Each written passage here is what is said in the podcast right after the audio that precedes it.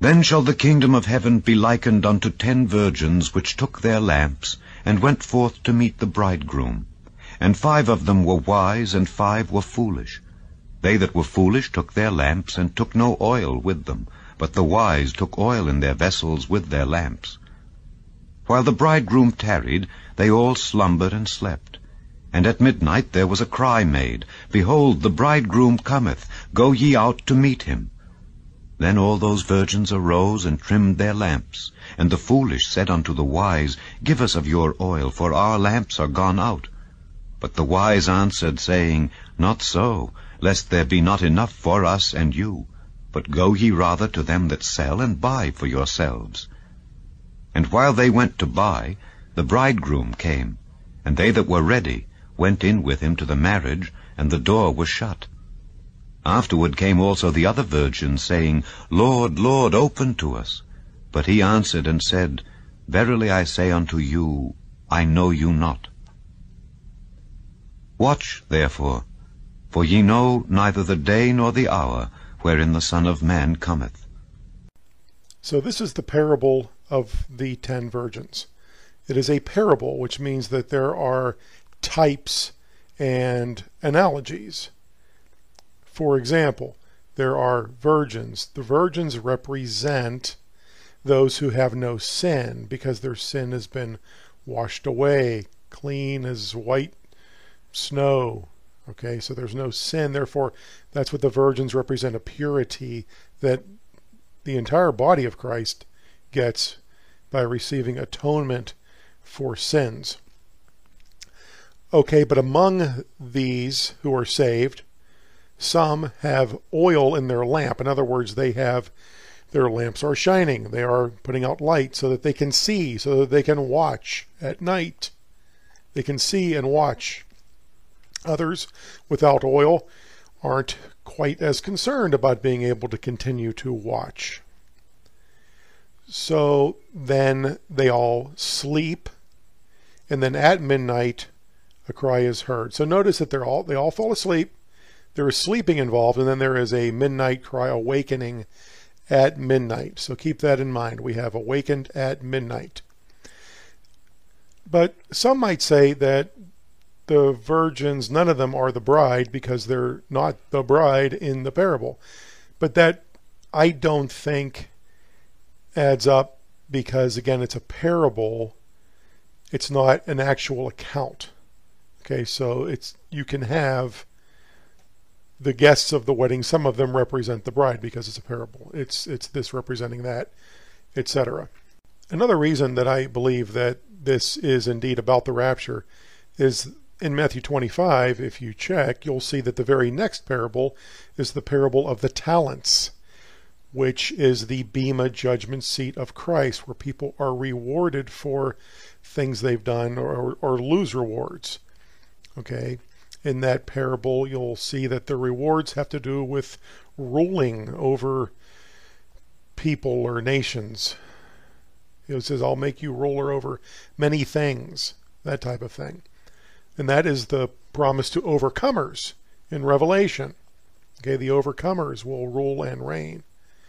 So that definitely would tie into the chronology of first rapture. Then those who do go in the barley harvest rapture or first rapture or into the wedding supper, however that is split up, it would make sense that we would then have rewards. Okay, and then the third parable in Matthew 25 is what happens after the second coming. Okay, it's the judgment when he comes back. Now, another place in the Old Testament this time, where somebody is awakened at midnight, exactly at midnight again, is in Ruth 3:8. And this is when Ruth was at Boaz's feet for the barley harvest. Now, to understand the significance, it's very important to understand the typology going on. And I don't think anybody has ever explained this better than our old friend Chuck Missler. So I'm going to let Dr. Chuck Missler explain this for us. But let's not leave it there. Let's have our dessert and get into the book of Ruth, little book, the romance of redemption. It opens up in the days where the judges ruled. So this is not period. It's the ultimate love story that emerges out of this mess. At the literary level, it is widely venerated in colleges, just as an element of literature, apart from the biblical implications. At the prophetic and personal level, it's a incredible gem. It has prophecy in it and also has personal implications for each of us. Strangely enough, even though it's in the Old Testament, and the church is not visible in the Old Testament, this is one of the most significant books of the Old Testament regarding the church, and I'll show you why. One of the things it includes as part of the story is the role of this strange thing that in Hebrew they call the Goel, the kinsman redeemer. What is he? What does he do? What's that all about? And I'm going to suggest to you that this book is an essential prerequisite before you study Revelation chapter 5. You won't understand what's going on unless you really understand the book of Ruth. A little background. In the genealogies of the Bible, the 10th man is always significant. From Adam to Noah, we talked about that before. From Shem to Abraham is obviously significant. From Isaac to Boaz, he turns out to be the 10th again, and so he turns out to be a very significant guy. He's going to be a type or a foreshadowing, in a sense, of Jesus Christ. And so the 10th man is always important. Now, the book of Ruth, first chapter is about love's resolve, where Ruth cleaves to her mother-in-law, Naomi. Second chapter is love's response, where she then gleans on behalf of her mother-in-law because they're destitute there in Bethlehem. And then we have love's request. Out of this comes an opportunity. And there's this very misunderstood scene in the threshing floor we'll get to. And then there's a climactic scene which has some surprises for everyone in chapter 4. The redemption of both the land and the bride, and we'll talk about that when we get there. Ruth, for chapter 1, the famine, there's famine in Bethlehem, so Naomi and her husband Elimelech and their two sons, Mahlon and Chilion, go to Moab because things are better there. And in Moab, these two sons take up Moabite daughters as wives. And Elimelech dies, leaving Naomi as a widow, and her two sons also die. Rather weird names, unhealthy and puny, apparently, is what the names mean. Speaks for itself, I guess. Naomi's name means pleasant, and I'm going to suggest it means pleasant land, because she's going to turn out to be, in a sense, a type of Israel. But she's in Moab, she's in exile, and she's destitute. But 10 years have gone by, she now hears things are better back at home in Bethlehem. So she's going to go back home. And her two daughters-in-law want to go with her. That tells you a lot about Naomi. Two daughters-in-law would want to stick it out with her. She talks him out of it. And one of them, Orpah, ultimately does return to her own people. But Ruth refuses. She's obstinate. And she decides to stay with her mother-in-law, and her testimony is worth quoting. Ruth said to Naomi, "Entreat me not to leave thee, nor to return from following after thee. For whither thou goest, I will go, and where thou lodgest, I will lodge. Thy people shall be my people, and thy God my God. And where thou diest will I die, and there will I be buried. The Lord do so to me, and more also. If aught but death part thee and me." What a statement. And Naomi realizes she's resolute, so she yields, and she goes back. So they go back to Bethlehem. You have to learn, one of the reasons the book's of value, you have to learn some laws. One of those is the law of gleaning. The rules were that if you had a piece of land, your reapers could go through once and only once. What they missed was left, was for the widows and orphans and destitute. That was called the law of gleaning. You'd go through once, but you weren't allowed to go back and skim it. That was what you inherently would miss belonged to the destitute. That's in Leviticus 19, Deuteronomy 24, several places. So Naomi and Ruth are destitute. They're back in the land, but trying to make it. And so Ruth, being younger, goes to glean. And she happens upon the field of Boaz. I love that word, happens. You know what the rabbis say? They say coincidence is not a kosher word. Or the way we say it, there's no accidents in God's kingdom. It turns out she happens on the one field that's going to change the destiny of the world. Boaz, by the way, means in him is strength. And it's a very interesting name because one of the two pillars in the temple are named Boaz for some significant reasons. We'll get there later.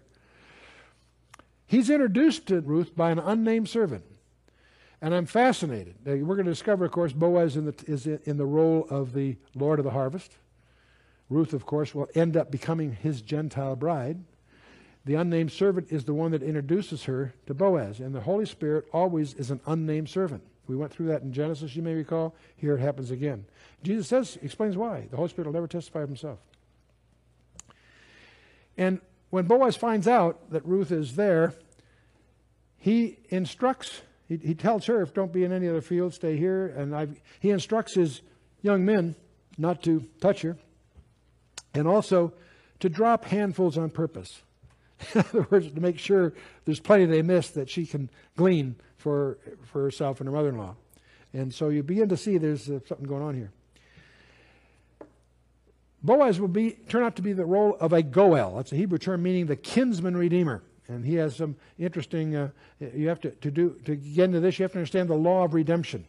And also the law of Levirate marriage. The two other laws you need. The law of redemption was that if a person had to sell his land, that is, lease it in effect, because he was destitute, the next of kin could come and redeem the land for the family if he chose to. But he had to be able, he had to be willing, and he had to be able to take, he had to take all the obligations of the lost guy to do that. So that's what it was an option, an optional responsibility, so to speak, of the law of redemption. The law of Levirate marriage is the one we talked about. That's where a guy, if a guy dies, his brother is supposed to take, if he can, take the woman to raise up seed for the dead brother. And so the Levirate, that's what the Levirate marriage was. Anyway, so in chapter 2, by the way, when Ruth comes home with all this stuff, Naomi smells a fish here. What's going on? And when she finds out that Naomi's been in Boaz's land, Naomi realizes that Boaz is a kinsman. And she realizes here's an opportunity, not just for herself, but also for her daughter, who's been so faithful. And so she says, do it exactly as I instruct you. And you get to this all sets the stage for chapter 3, the famous thrashing floor scene. So see, Naomi recognizes the opportunity for the redemption of her land that she wants, but also for a whole new life for Ruth. So she instructs Ruth on what to do. So in accordance with those instructions, Ruth approaches Boaz to fulfill the role of the goel. And what he does, what happens, she tells her, see, the thrashing floor takes place on a saddleback where there's a wind all the time. And what you did at the end of the day, you took the grain that had been harvested and you threw it up into the wind, and the good stuff, the heavy stuff, would fall in a pile downwind a little bit. The light stuff, the stuff you don't want, would fall further downwind. If you did this right, you ended up with two piles. The one closer in, you'd bag for market, and the one further down, you'd burn to keep away vermin and so forth.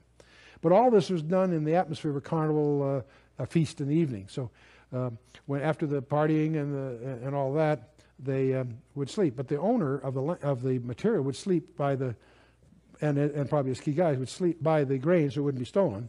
And so it was an overnight slumber party kind of thing. What Naomi tells Ruth to do, watch where he sleeps, and when it's all quiet, you go and sleep at his feet, and he'll tell you what to do. And so he does. In the middle of the night, he wakes up and hears Ruth, and he's shook. And when people read that, it sounds like she is propositioning him sexually. No, it's worse than that. She's asking him to do his kinsman's part. Spread your skirt over me is the expression. You need to understand the culture. Hems were where the badge of authority resided. We think of authority as stripes on a sleeve or on a shoulder. In ancient Israel, it was on the border of your garment. That's when David cuts the hem of Saul's garment. He's cutting his genealogy away. The hem, when the woman in the issue of blood, if she can touch the hem of Christ, her mind is, that's where his authority is. See, the hem's where the authority. When God speaks in Isaiah, God speaks of Israel, putting his skirt over Israel, putting his authority and protection over her. She asks him to put his skirt over her. People misunderstand that without the background. What she's asking him to do is marry her to raise up seed, because he's a kinsman. And he says, and he's flattered. He's flattered and she does it. But unfortunately, there is someone, a closer kinsman, that he has to clear the way for first. And so she wants him to fulfill the role of a goel. But there's a nearer kinsman in the way. And when you get through the story, see, by now you got this love story going and she wants to be married.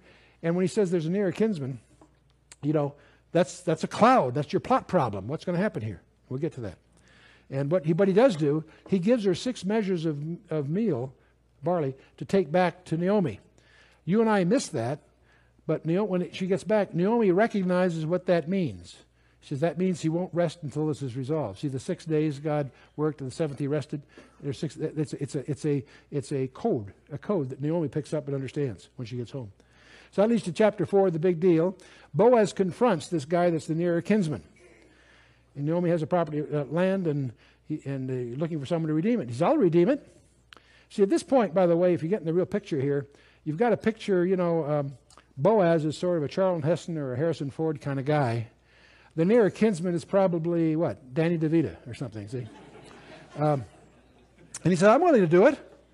Boaz says, wait a minute, whoever takes that has to take all the obligation. You'd have to take Ruth as a bride. Well, he can't do that because it'll mar his own inheritance, so he passes. And he passes by giving, the symbol of his passing is to give, take a shoe and give it to Boaz. And of course, to him it's a disgrace, but to Boaz it's a marriage license, see? And so that's the big win, because Boaz now, the road is clear for him to take Ruth as a bride. And so the guy yields his shoe to relieve the obligation. Boaz steps up. He purchases the land for Naomi, and he purchases, that's the word used, Ruth as a bride, a Gentile bride. She's a Moabitess, right? Do you see the symbolism starting to unfold here? You haven't seen the half of it. Okay. At the big celebration where Ruth and Boaz are being married, somebody says, may your house be like Perez. Now, if you don't know your story, it sounds like a toast. Isn't that great? But if you've read Genesis 38, you know what a sordid thing the birth of Perez was. That's where Tamar gets Judah to, not realizing it, have incest with her to have a child. Remember that whole thing. And Perez is the illegitimate son of Tamar. And here they may your house be like Perez. If someone said that to you, say, same to you, fella, you know. No, it's actually a strange prophecy buried in Ruth here. Let thy house be like the house of Perez, whom Tamar bare unto Judah, of the seed of which the Lord shall give thee of this young woman. You need to know in Deuteronomy 23, it says, a bastard shall not enter into the congregation of the Lord, even to his 10th generation shall he not enter to the Lord. In other words, it takes 10 generations to purge the illegitimacy, if you will. Well, if you go through here and you see the Perez, Hezron, Ram, Abinadab, Nashon, Salmon, Boaz, Obed, Jesse, and David. You've got 10 generations. In fact, you may recall that Boaz, Obed, Jesse, and David were encrypted in Genesis 38 behind the text. We looked at that then. But we have here the 10th generation after Perez is David. So here we have a prophecy in the book of Ruth. This is in the time of Judges, of David being the king. Second time this comes up. It came up in Genesis 38, but it also comes up here. And this is in the time of the Judges. Interesting little thing. Now there's more to it. The Goel Kinsman Redeemer course, the kinsman had to be a kinsman. He had to be able to perform. He has to be willing to perform. Those are two different things. And he has to assume all the obligations. And Jesus Christ is our kinsman. He became man and dwelt among us. He has to be able to perform. He could perform because he's sinless on our behalf. He had to be willing, and he was. He loved us that much. And he had to assume all of our obligations, which he did. So that's why this thing is fitting the model here. Boaz is the Lord of the harvest. He's the kinsman redeemer. What's Naomi? She's Israel. Because of his redemption, Israel's returned to the land, to her land. And Ruth, of course, is the Gentile bride. You wonder, how can Boaz, a good, self-respecting Israeli leader, take on a Gentile bride? You have to know who Boaz's mother was.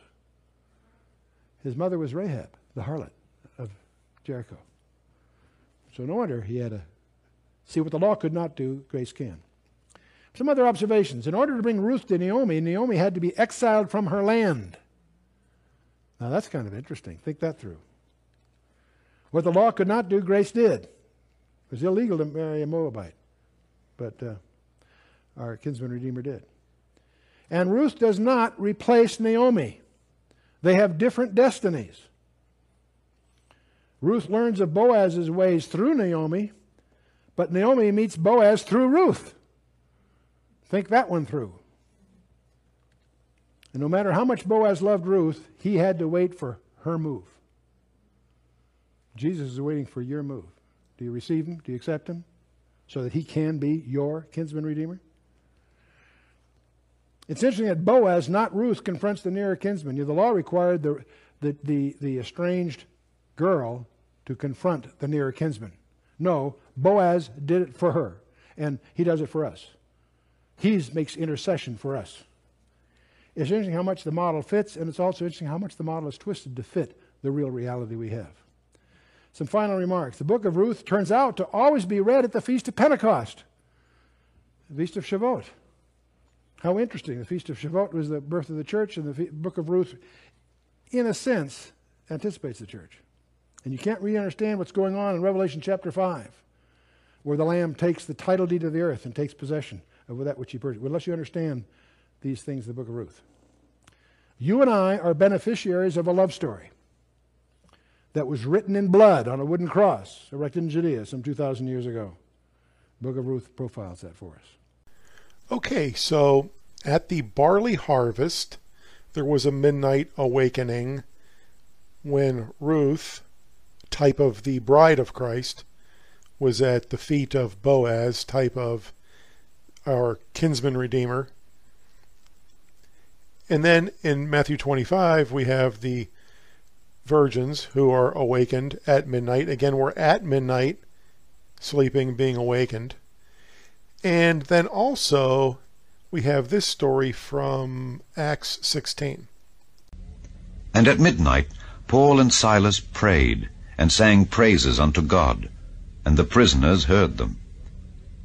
And suddenly there was a great earthquake, so that the foundations of the prison were shaken, and immediately all the doors were opened, and everyone's bands were loosed. And the keeper of the prison, awaking out of his sleep...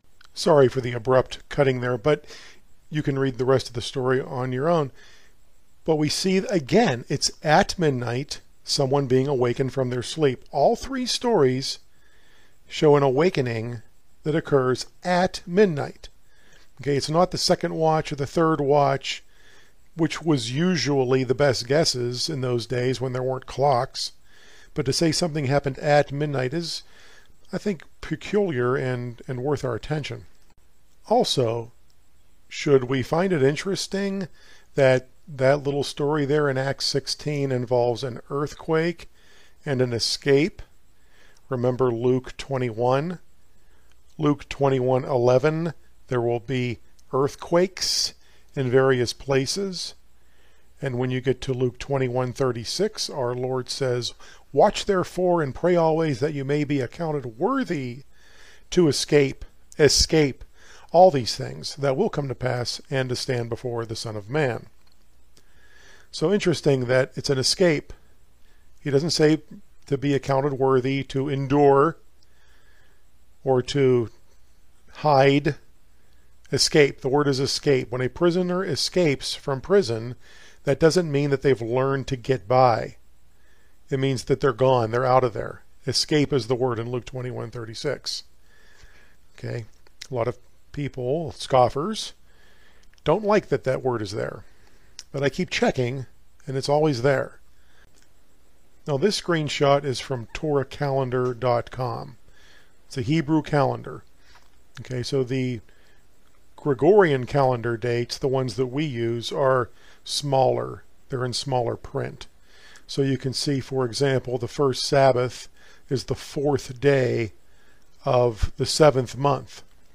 But that corresponds to evening September 30th into morning and most of the day for October 1st. So October 1st mostly lines up with month 7, day 4. And that's when this video is now being made there, during that Sabbath. So if the 10 virgins were falling asleep and then as the bridegroom tarried, that would suggest that there may have been a window of time when he was expected, but then he tarried, meaning that he was later than the time that he was expected. So, for example, if we had reason to expect him at Rosh Hashanah, and he tarried until midnight, could that mean that he is tarrying now until something else? Mid-month, perhaps? In the Hebrew calendar, the middle of the month is a full moon, because every month begins and ends at the new moon. Now, the full moon, as you can see here, is on the, actually, Sunday night, Monday morning. It'll be early Monday morning in Jerusalem when the moon is full on the 13th day, the beginning of the 13th day of the seventh month. Now, when the moon is full, there is an instant in time when it is exactly full, where it peaks, its peak full moon time. If there was a lunar eclipse, it would be the middle of that lunar eclipse, in the middle of the full moon. But if there's not a lunar eclipse, there's still a peak time, and at that instant, the moon is exactly over a certain time zone or a certain longitude, where it's exactly in the middle of the sky, or as much in the middle of the southern sky as it can possibly be, north if you're below the equator. So it turns out that this coming full moon on October 9th and 10th peaks when it is midnight, or actually 5 minutes to midnight if you go by the time zone, IDT, Israel Daylight Time.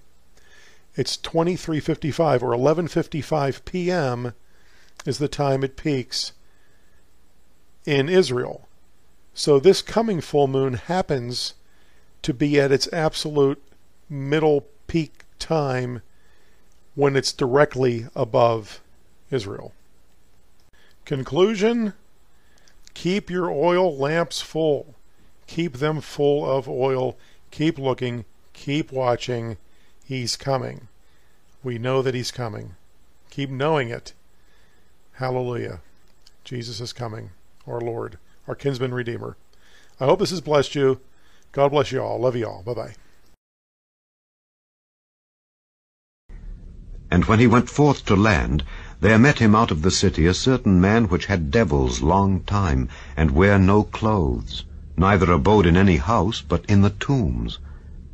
When he saw Jesus, he cried out and fell down before him, and with a loud voice said, What have I to do with thee, Jesus, thou Son of God Most High? I beseech thee, torment me not.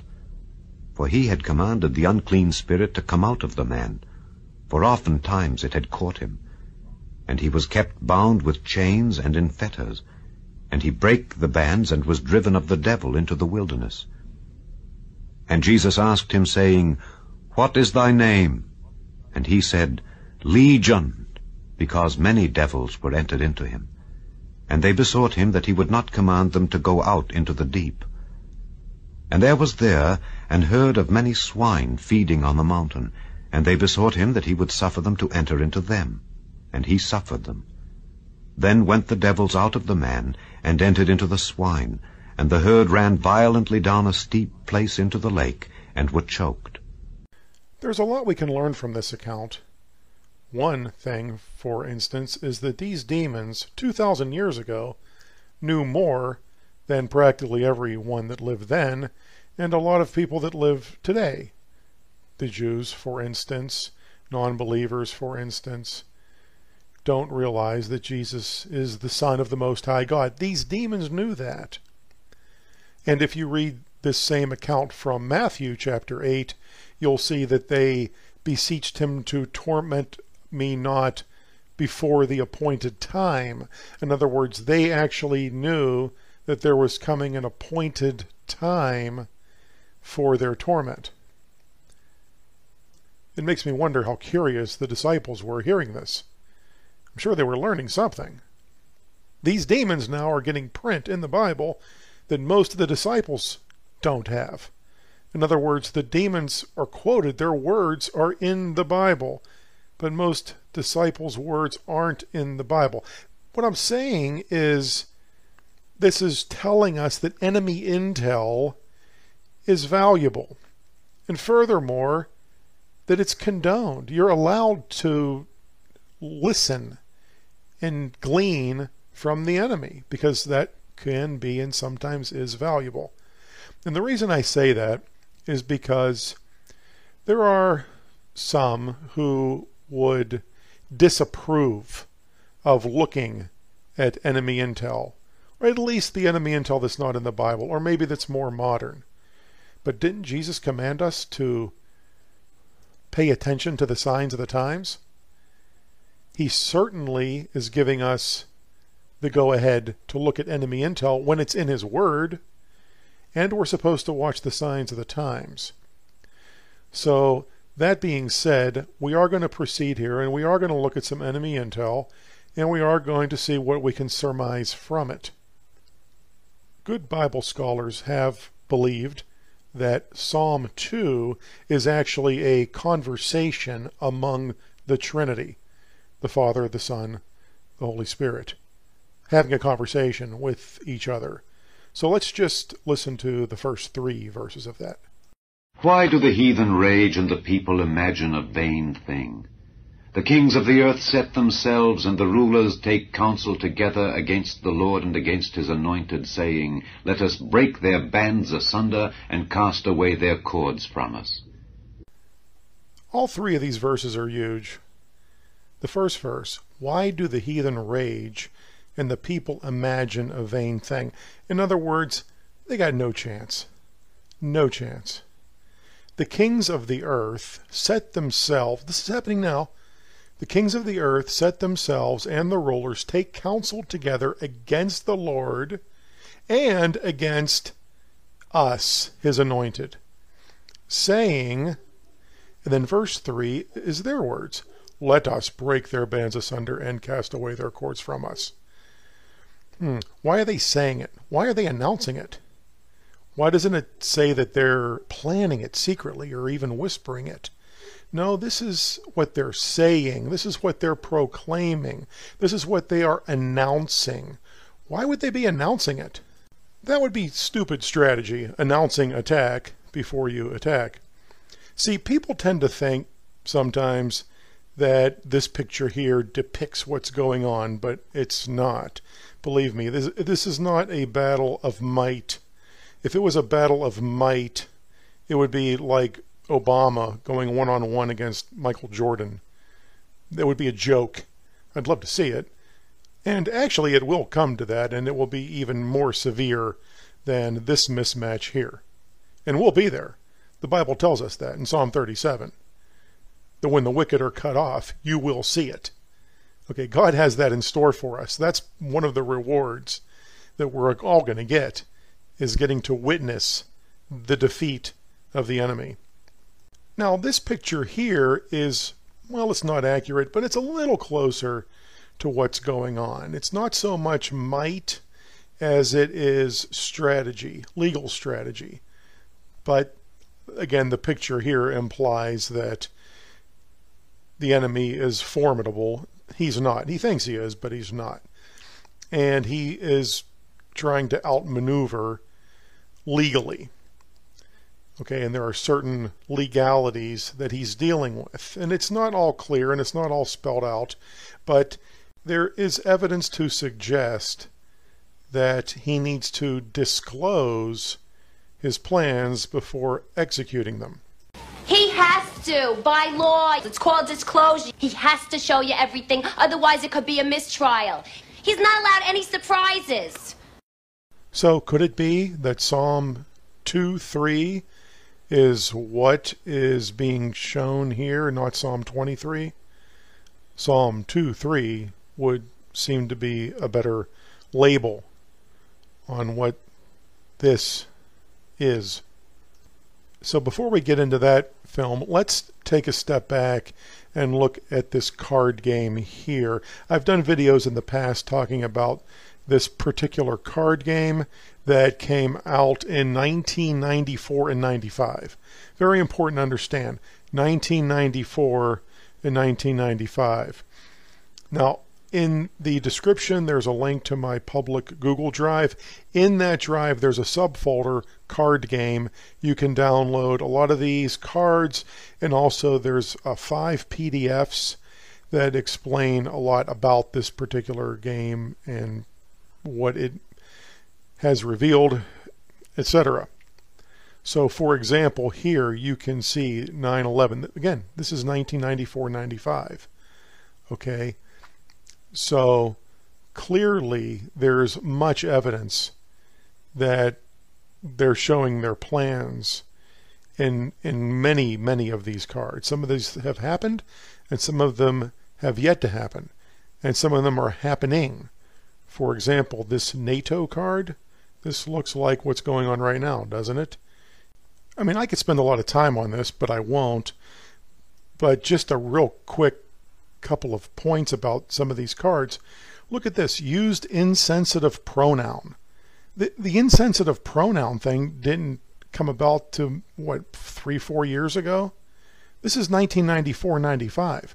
That's so far ahead of its time. Insensitive pronouns. And is that Alex Jones? I don't know. You be the judge. Looks like Alex Jones to me. And what about this? Is that Donald Trump? Not exact. I don't know. And what about this one? The stars are right. Is this the Revelation 12 sign? Interesting. And this one, probably one of the most famous, the rapture one. When the rapture comes, I'll make them wait. They'll never clean my cage. Now give me some of, tape runs out. And I've talked about what that could mean. I don't think anyone knows for sure. But if you take that picture there and you split it in half down the middle and then take the left half and then do a mirror image of it, it looks like this, like a spaceship coming to Earth when the Earth is exploding. And of course there's some kind of demon face thing there looking like. Interesting. And then what is this? Full moon. Is it saying that something's going to happen on a full moon? Will something go crazy during a full moon? Now, we know that after the rapture, after we're gone, the enemy is going to have his deception all in place. He has it in place right now, actually, and he will be ready to immediately, because he knows his time is short, present his deceptive lies pertaining to the rapture. It'll be that the friendly UFOs came and removed the haters, something like that. And if the enemy knows the day, he's certainly going to want to prove or show and deceive, aha, look, I knew the exact day it was going to happen. I'm the one running the show here. Obviously, he's going to want to say that. So if he knows something, he might be revealing it not for us, not for our benefit so much, but as part of the Psalm 2:3 disclosure, he could be showing what will be broadcast even more readily later, and that is to show the left behind that he was running things all along, and everyone is under his control now, and look, see, he had it all planned all along. Now, of course, we know who's really in charge. We know we win. We're on the winning side. But he's got his plans in place for his big show, his Wizard of Oz type deceptive show for the left behind and for people under his control after we're gone. For more than 30 years now, I have been listening to the teachings of Chuck Missler, Jack Van Impe, Hal Lindsey, Hilton Sutton, and many, many others, all who have reinforced the teaching of the pre-trib rapture of all the body of Christ, all of the believers. If you say the prayer of salvation, you believe in your heart that Jesus is Lord, and Jesus is Lord. Every knee will bow. Every tongue will confess Jesus is Lord. If you're on board with that, you've received atonement for your sins. You will be saved. And I have always believed that therefore you would go in the one and only rapture, which is the pre-trib rapture. And I believed that for many, many, many, many years. What is happening now, and it's not just me, it's others, who are willing to abandon their loyalties, who are not concerned about what's most popular within their little circle. What's happening is we're realizing that that's not the case. The reason that there's been so much division between pre-trib rapture, mid-trib rapture, post-trib, I don't know, rapture or what happens in Matthew 24, 29 through 31, the reason there's so much division is because people tend to believe what is in store for them. In other words, their hearts lead them in the direction that they're ultimately going. Hebrews 4:12, it is the word of God that discerns the hearts and delineates between different groups of people. So the different beliefs are because there are different plans amongst the body of Christ. Like it or not, the good news is that if you know it in your heart that you're going in the pre-trib rapture, then you're going to go in the pre-trib rapture. That's why that desire is in your heart. Okay, so what's happening right now as we get close is the enemy knows now, the enemy knows that there are going to be people who trusted in the nanosecond system where you say the prayer one time, forget about it, and you're going to go in the pre-trib rapture. They're going to get left behind. A lot of lukewarm Christians are going to get left behind. But the enemy knows those lukewarm Christians, they're not going to be quick to admit it. They're not going to be quick to accept that. But what they will be quick to do is they'll be quick to accept that they're in the best club.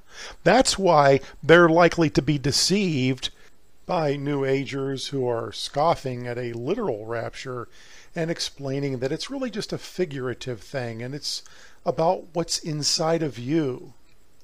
In Luke chapter 21, Jesus describes all of the things that we are seeing right here, right now. And in verse 36, Jesus said, "Watch ye therefore, and pray always, that you may be counted worthy to escape all these things that shall come to pass, and to stand before the Son of Man."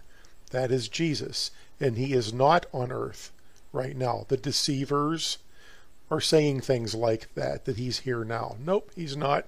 He went up in Acts chapter 1 when he ascended, when he was raptured, and that's the way we were going to go in a similar manner. Then in Acts chapter 2, the Holy Spirit came down, who indwells the body of believers. Jesus is in heaven. To stand before him, that means up in heaven. That's what this means. Okay, so it tells us to watch and to pray always. Okay, it doesn't say pray one time, get saved, which is step one in becoming saved. This is different. This is praying always, praying that you are counted worthy. How are you counted worthy? By praying to be counted worthy. It doesn't say to work to be actually worthy, because none of us are worthy. You can't be worthy. You can be accounted worthy by praying always that you want to be accounted worthy because you actually believe. You have the faith to believe in a literal escape. It doesn't say endure. It doesn't say to be hidden under a rock. Okay, if a prisoner escapes from prison, that doesn't mean that he learned to cope. It means that he left. He's gone.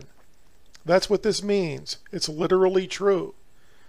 Okay, it doesn't take as much faith to believe that your sins are forgiven as it does to believe that this is literally true. And that is a dividing line within the body of Christ right now. Some aren't going to believe this is literally true. Some won't believe it's literally true. I pray that everyone in the sound of my voice believes it and receives it. God bless. Love you all. Bye-bye.